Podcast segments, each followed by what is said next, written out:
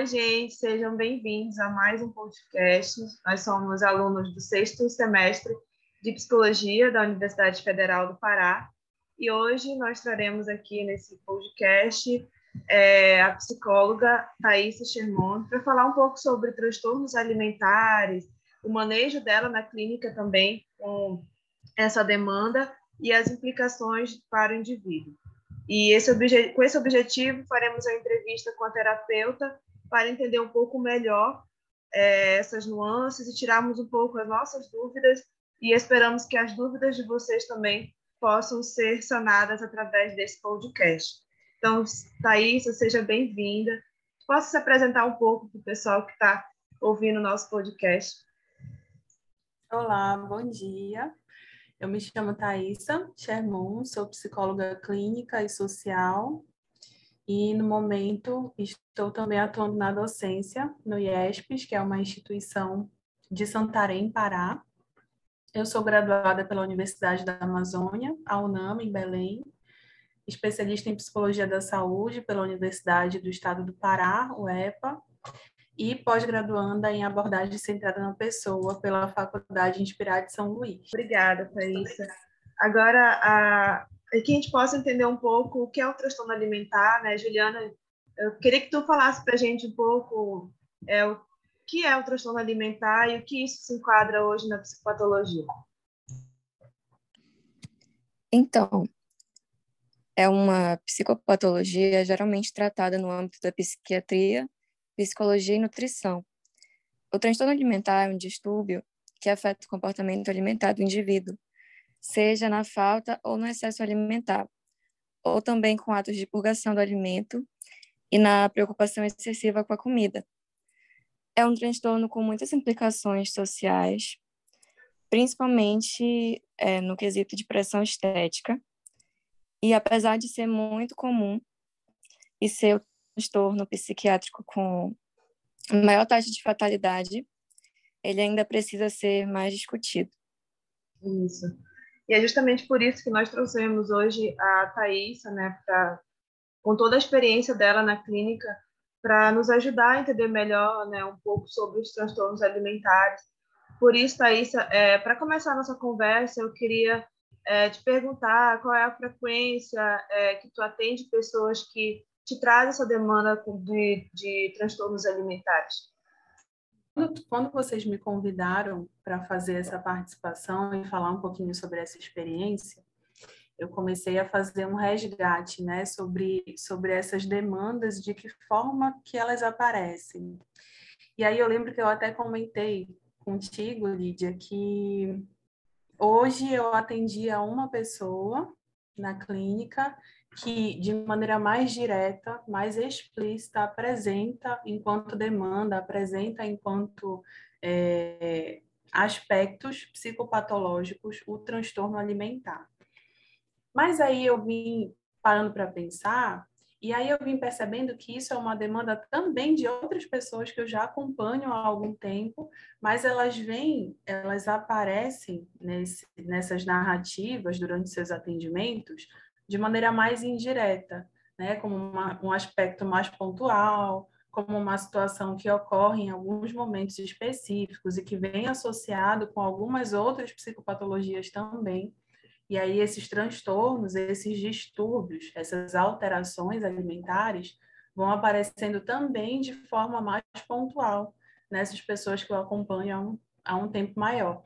Então, assim, falar sobre a frequência em que, em que esse transtorno, em que essa demanda chega até a clínica, é, eu não conseguiria precisar, mas o que eu percebo é que agora, e a gente precisa levar em consideração alguns aspectos, né, que são aspectos sociais, aspectos culturais, aspectos midiáticos, que vão influenciando e que atravessam essas questões e, e de alguma forma, instalam esses transtornos nas pessoas. Então, a a gente está vivendo um momento agora de pandemia, né, de necessidade de recolhimento, recolhimento físico, recolhimento psíquico. Então, eu percebo que esses transtornos vêm aparecendo com mais frequência. Ou as pessoas estão comendo demais, né, e isso de alguma forma é, ultrapassa e, e, se faz mais evidente aí nos, nas suas autoimagens, no seu autoconceito, ou então elas estão é, com alguma alteração dessa autoimagem e percebem que não devem comer tanto e acabam desenvolvendo um transtorno alimentar também pela falta desse alimento, ou por outras práticas, né, como a bulimia, e aí acabam é, violentando seus corpos em relação a isso. Mas a frequência, eu acho que a gente precisa é, é, avaliar esses outros aspectos. Então, quando tu paras para me perguntar sobre, sobre como que aparecem na clínica psicológica, é, eu fiquei até surpresa com isso, porque não era algo que eu dava atenção. Né? Era, eram situações que apareciam enquanto demanda na clínica, mas eu não voltava é, para perceber, para salientar, para destacar esses transtornos alimentares que estão ali presentes. Então, se a gente for colocar numa escala, eu acho que a frequência é alta. E principalmente no momento que a gente está vivendo agora, isso tem se evidenciado cada vez mais. Muito obrigada. Agora vamos para a próxima pergunta.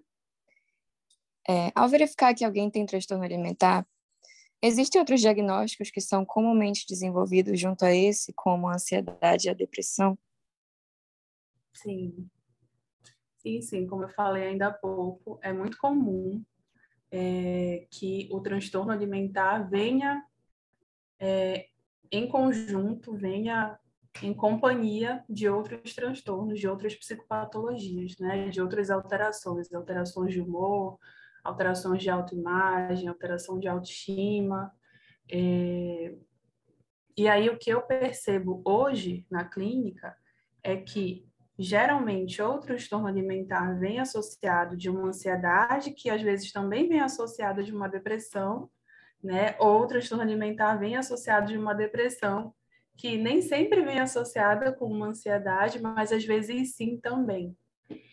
Além de outras psicopatologias, né? Algum tempo atrás, eu atendia um rapaz que era diagnosticado com transtorno do humor bipolar, e em alguns momentos, nessas intervenções, nesse contato que nós tivemos, ele chegou a relatar algumas disfunções, algumas alterações alimentares em momentos pontuais da vida, mas que apareciam de forma é, intensa e mais recorrente nesse, nesse período de vida dele, em outros momentos nem tanto, mas eram momentos em que ele se percebia num estado de euforia do seu da sua oscilação de humor e ele percebia uma, uma necessidade maior de, de alguns tipos de alimento é, ou de uma quantidade de alimento e aí isso ia é, se encaminhando para outras questões como alterações na sua autoimagem, a forma como ele se via, porque o corpo ia mudando, né? Então a gente a gente vai seguindo uma lógica também de de muitas alterações que vem junto com o transtorno alimentar e que esse transtorno vem junto com outras psicopatologias também. Então, respondendo à pergunta assim, geralmente vem associado a outra psicopatologia e geralmente é depressão ou ansiedade em algum nível psicopatológico. Sim, e entrando nesse contexto clínico, assim, como é que acontece o manejo de alguém que chega com essa demanda, o que apresenta demanda de algum transtorno alimentar? Uhum. Então, é, nesse ponto, eu só consigo responder para vocês do lugar onde eu me situo, né? Que é dentro de uma abordagem humanista. Eu atuo diante da abordagem centrada na pessoa. Então, é, o sistema teórico que a gente carrega enquanto ACP vai olhar para isso de que forma? A gente, a gente estuda uma teoria da personalidade dentro da abordagem centrada na pessoa, e dentro dessa teoria da personalidade, a gente constrói uma noção de eu. E dentro dessa noção de eu, a gente compreende o que é autoimagem, o que é autoestima, que formam esse autoconceito da pessoa. Então, quando alguém chega com alguma psicopatologia, às vezes já diagnosticada, já encaminhada, ou às vezes a gente vai descobrindo ali a interação com o cliente, com a pessoa, é, e se evidencia um transtorno alimentar, o que para mim, psicoterapeuta, é, é um caminho de intervenção, uma via de intervenção é olhar para aspectos que dizem respeito à autoimagem dessa pessoa, em conjunto com a sua autoestima, ou seja, a forma como ela se vê e a forma como ela sente em relação a como ela se vê. E esses aspectos vão construir o que a gente chama de, auto de autoconceito, né? de noção de eu. Então, na interação, na relação que é construída com a pessoa, entre eu, psicoterapeuta, e a pessoa, que é o cliente que busca por ajuda, a gente vai caminhar num processo de experienciar, e aí é um outro conceito que nós nós trabalhamos dentro da ACP, nós vamos experienciar essas vivências, esses sentimentos, essas sensações que o transtorno em si ou as situações da sua vida, e aí a gente não olha, né, dentro da abordagem centrada na pessoa, para a pessoa enquanto um diagnóstico.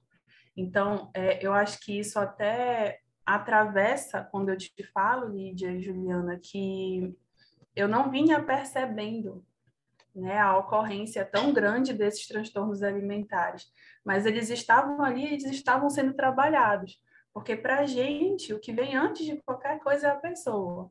Então, como é que essa pessoa se enxerga? Como é que ela compreende? Como é que ela se vê? Como é que ela sente sobre isso? Né? O que ela sente sobre isso? Ou que tal comportamento, tal ação e tal acontecimento a faz sentir, a faz perceber sobre si?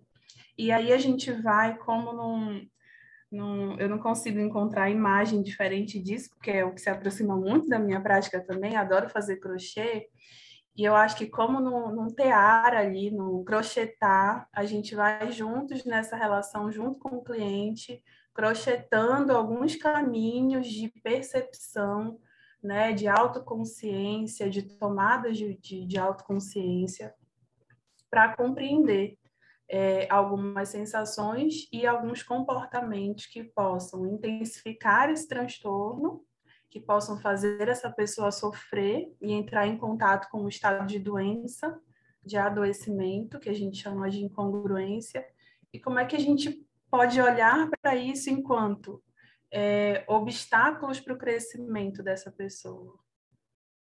Né? E aí, quando a gente chega nesse ponto, a gente consegue, de alguma forma, junto com o cliente, apresentar alguns aspectos e algumas vias de, de, de cura. Acho que não tem outra palavra, acho que de, de cura como um processo, não de cura como um tratamento que eu aplico para um diagnóstico. E em relação aos clientes, Seria mais comum que o tratamento se iniciasse pela psicologia ou por uma recomendação de algum outro profissional? Respondendo à tua pergunta especificamente, é, seria necessário que esse acompanhamento, que esse tratamento, que esse processo se iniciasse através de uma ótica psicológica, mas o que a gente percebe na realidade é que essas pessoas buscam, primeiramente, uma área biomédica, né? Medicina, nutrição, enfim, acho que são as duas vias de acesso inicial às pessoas que identificam em si um transtorno alimentar.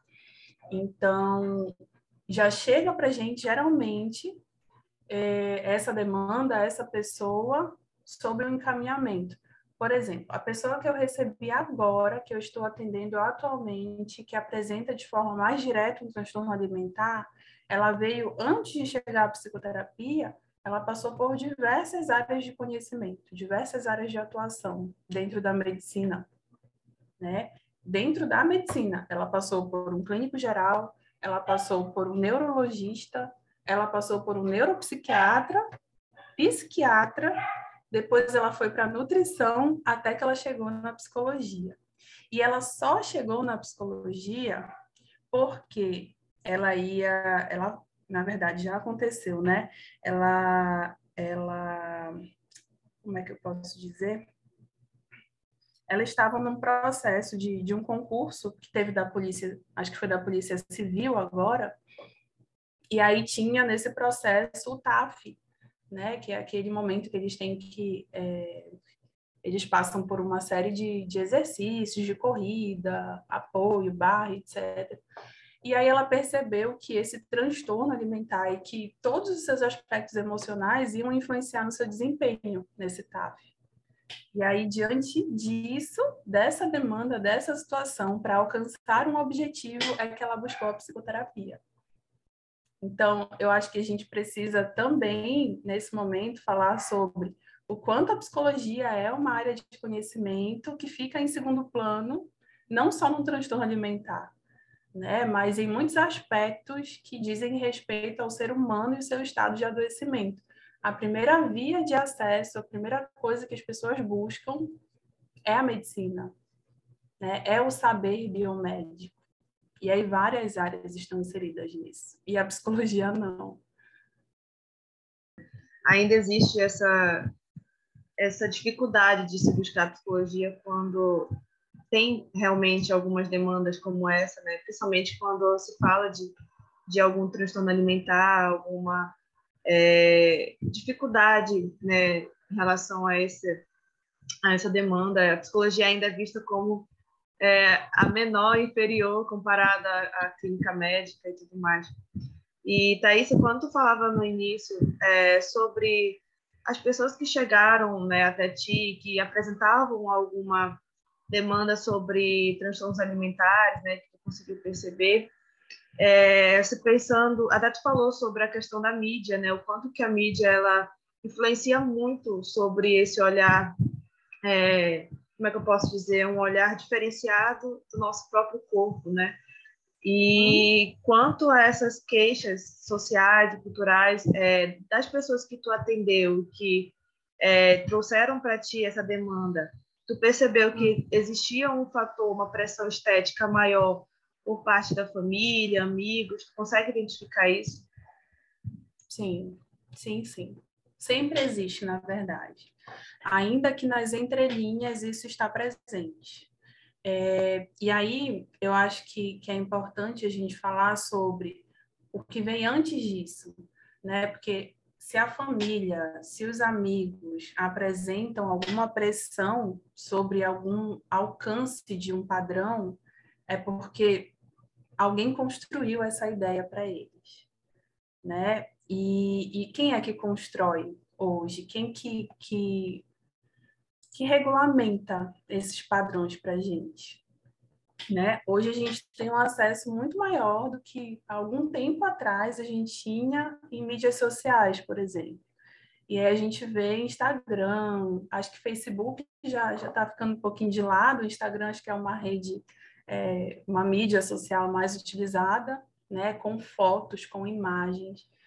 E aí o que acontece é que Instagram, é, enfim, televisão, novelas, séries, filmes, eu acho que cumprem uma função enorme ainda de apresentar para a gente, apresentar para as pessoas, e eu acho que a gente precisa se incluir nisso sempre, né? Psicólogos e psicólogas, porque somos pessoas junto com essas pessoas que chegam até gente, enquanto, enquanto gente que está aí é, o tempo inteiro sendo alimentado por esses, por essas, acho que informações, né? Essas informações que de alguma forma apresentam para a gente um padrão estético que, que ainda que a gente não queira, ainda que a gente lute contra, mas existe um padrão estético globalizado que é o da magreza, né, que é o de ser magra, que é o de atingir o corpo. E aí, eu não sei se vocês já tiveram acesso, mas tem aquelas figuras que as pessoas montam assim de uma ordem cronológica, de, por exemplo, na moda. Como é que a moda foi evoluindo ao longo do tempo? Como é que as pessoas se vestiam em 1930? Como é que elas se vestem em 1921? Aí tem até uma brincadeira agora, que estão fazendo, que é como é que eu dançaria uma música como, é, enfim, que chamam de cringe e o que chamam de millennial, né? Que é super diferente. E aí a gente pode ver isso também é, nesses aspectos de padrão estético, padrão de beleza. Porque como é que antes o corpo era visto enquanto corpo belo e como é que hoje ele é visto? Né, com outras práticas que estão sendo apresentadas para a gente, como crossfit, como yoga, como práticas de algum, que de alguma forma é, é, acho que torno, não sei se é essa palavra, mas dão, dão um, um contorno maior para os nossos músculos, colocam os nossos músculos em evidência. Então, antes o que era padrão e o que era cobrado pelos nossos amigos, pela nossa família, pela sociedade em geral, era um tipo de corpo que a gente precisava alcançar.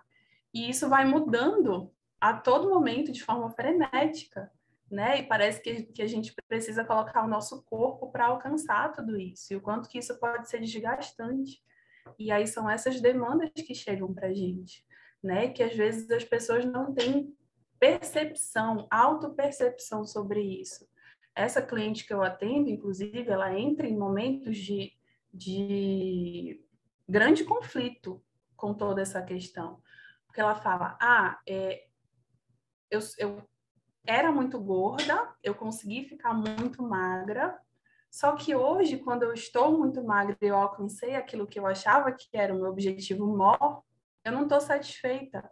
Porque eu vejo no Instagram que tem um outro tipo de corpo que as pessoas acham bonito hoje. Não é mais o corpo magro que nem o meu.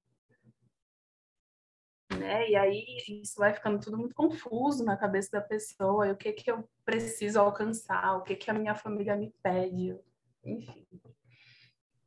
Com essa questão das redes sociais, eu percebo que, que ocorre também uma, uma certa banalização assim das cirurgias plásticas, porque grande parte dessas pessoas assim mais influentes nas redes sociais costumam postar assim umas fotos cheias de procedimento estético, né? E isso acaba meio que fazendo com que as pessoas busquem um padrão inatingível, porque para aquela pessoa chegar ali, não foi só com exercício, não foi genética, muitas vezes tem vários procedimentos estéticos por trás também. Então acaba que fica algo inalcançável para todas as pessoas. Sim, um aspecto importante que a gente pode somar tudo isso é, são os procedimentos estéticos hoje. E que alguns são cirúrgicos, né? E eu não sei se, se vocês têm conhecimento também, mas desses procedimentos que hoje não são tão invasivos, né, e que são vendidos para as pessoas como é, procedimentos onde você pode alcançar com mais imediatismo o resultado que você quer. Tem uma, uma técnica, inclusive, que chegou aqui para Santarém há, há algum tempinho, que eu fiquei muito assustada, que era uma tal de é, não sei o nome direito, eu vou falar com certeza errado, mas eu lembro do nome final, que era um, um procedimento que não era cirúrgico e que deixava o teu nariz é, com a pontinha fina e que fazia uma espécie de rinoplastia sem ser tão invasivo, né? E aí, há algum tempo atrás também, acho que foi até no Fantástico que passou, foi noticiado algumas algumas informações e alguns depoimentos sobre pessoas que fizeram esse e outros procedimentos e que deformaram seu rosto, né? Nessa tentativa de alcançar um padrão que muitas vezes é inalcançável. Porque se a gente está sempre em movimento, se esses padrões estão sempre em movimento, e se beleza também vai junto disso, o que, que a gente vai alcançar, né? E como é que nosso corpo vai terminar no meio de tudo isso? Sim, é cada vez mais perigosa essa, essa disseminação de, de informações acerca desses procedimentos. E, mudando um pouco de assunto, é, para um tratamento mais eficaz, você acredita que seria importante utilizar medicamentos em conjunto com a terapia ou não? Sim. Eu acho que, que nesse caso, é, a gente precisa levantar outra questão, que é o quanto que é importante que esse acompanhamento, que a psicoterapia esteja combinada também e com outras áreas de atuação, com outras áreas de conhecimento. Então, quando eu falei para vocês sobre o transtorno alimentar, essa demanda, a pessoa que que, que chega também de forma indireta com essa demanda, chega até a psicoterapia por último, né, como último, último recurso para tratamento, é, não foi como uma crítica não façam esses outros acompanhamentos porque eles não são eficazes. Na verdade, a gente precisa combinar, né? Ao mesmo tempo que essa pessoa está em psicoterapia, ela também pode precisar de um acompanhamento nutricional. Ela também pode precisar de um acompanhamento psiquiátrico. Então, eu acho que é, é aí nesse ponto que entra também a intervenção medicamentosa, né? Porque aí em conjunto com outras áreas de conhecimento, a gente pode perceber, a gente pode dialogar sobre essa necessidade ou não de uma medicação. E aí o que acontece? Quando a gente fala sobre o transtorno alimentar estar associado também a outras psicopatologias, a gente precisa compreender que esse transtorno ele vai sendo trabalhado também em conjunto com essas outras psicopatologias. Então, ao mesmo tempo que eu estou acompanhando uma pessoa que me apresenta aspectos, sinais e sintomas de, de uma depressão em alguma intensidade, em algum grau, é, e esse transtorno está associado a isso, então talvez essa pessoa precise de um acompanhamento, de uma intervenção medicamentosa com psiquiatra. Essa cliente que eu atendo, por exemplo, ela veio, ela evoluiu tanto nesse nesse transtorno e, e nesse, nessa distorção da sua autoimagem que ela come e toma laxante, come e toma laxante todos os dias. Às vezes ela toma, ela disse que teve um, momento de, de algum processo e foi de algum concurso que ela estava prestando, que ela tomou cinco laxantes em um dia né? Então, é, eu acho que, que tudo isso, todo esse transtorno, ele também pode vir em conjunto e ele pode instalar também outros, outros, outras características de uso abusivo e indiscriminado de algumas medicações que vão prejudicar essa pessoa é, nos seus aspectos biológicos, morfológicos, bioquímicos. E aí sim, essa intervenção medicamentosa em várias esferas é necessária. Sim, sim. E, por fim, é, por que, que você acha que o transtorno alimentar não é tão debatido, mesmo sendo tão prevalente, mesmo tendo bastante incidência, né? Bastante pessoas que possam ter um transtorno alimentar, possam adquirir uma bulimia, uma anorexia. E o que a gente pode fazer para educar melhor sobre esse assunto? Eu vou começar do final.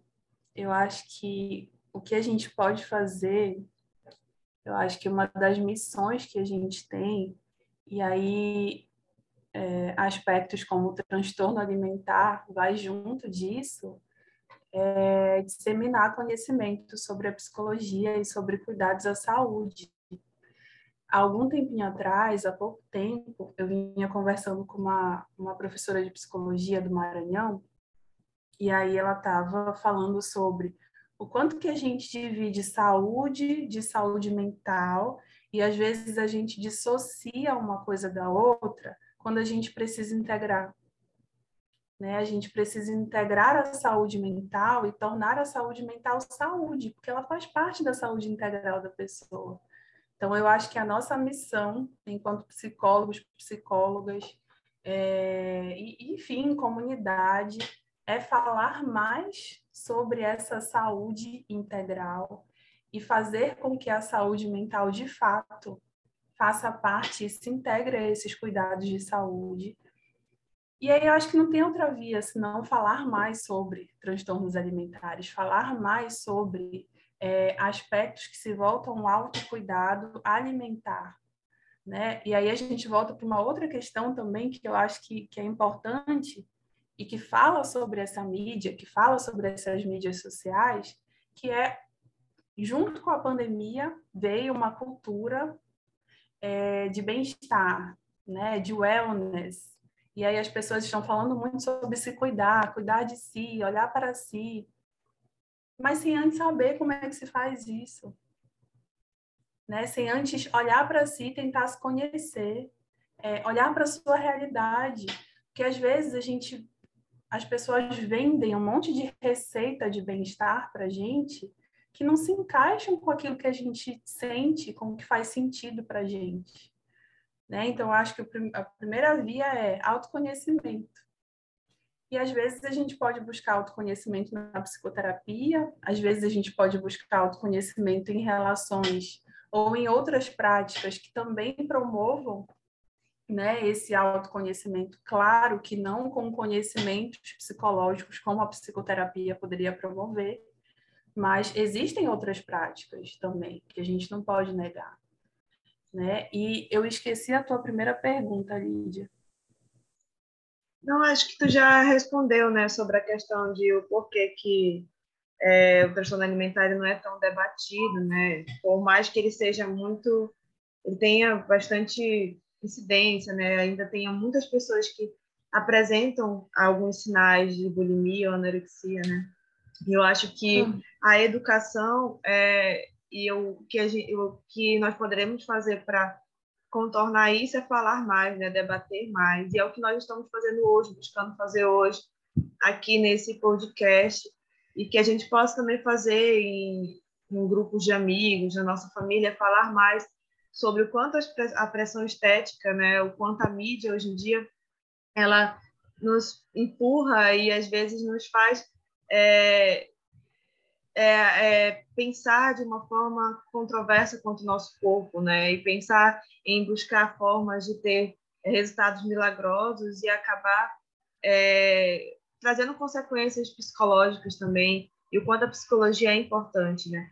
Então, Thaís, eu gostaria de te agradecer muito por estar, ter estado conosco hoje, né? Falando, debatendo, também trazendo a tua experiência como psicóloga clínica, né? Isso acrescentou demais o nosso debate hoje, acrescentou demais também o nosso conhecimento, né? Enquanto aluno, enquanto estudante de psicologia.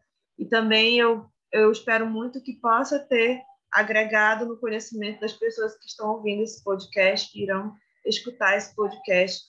Então, no nome da nossa equipe, eu gostaria de te agradecer muito por tu ter tirado um tempinho para estar com a gente hoje, tá? Que isso, eu que agradeço. Muito obrigada pelo convite.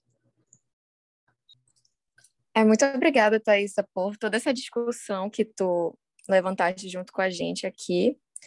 Tenho certeza que foi muito importante para a gente como grupo e também tenho certeza que todas as pessoas que, que ouvirem vão gostar da discussão e é um tema muito importante para a gente abordar e é isso, queria te agradecer mesmo pela disponibilidade. Obrigada também, Juliana. Então é isso, gente. E a gente encerrou mais um podcast. Espero que vocês tenham gostado e qualquer coisa, qualquer dúvida, nós possamos gerar esse debate e conversar mais sobre transtornos alimentares.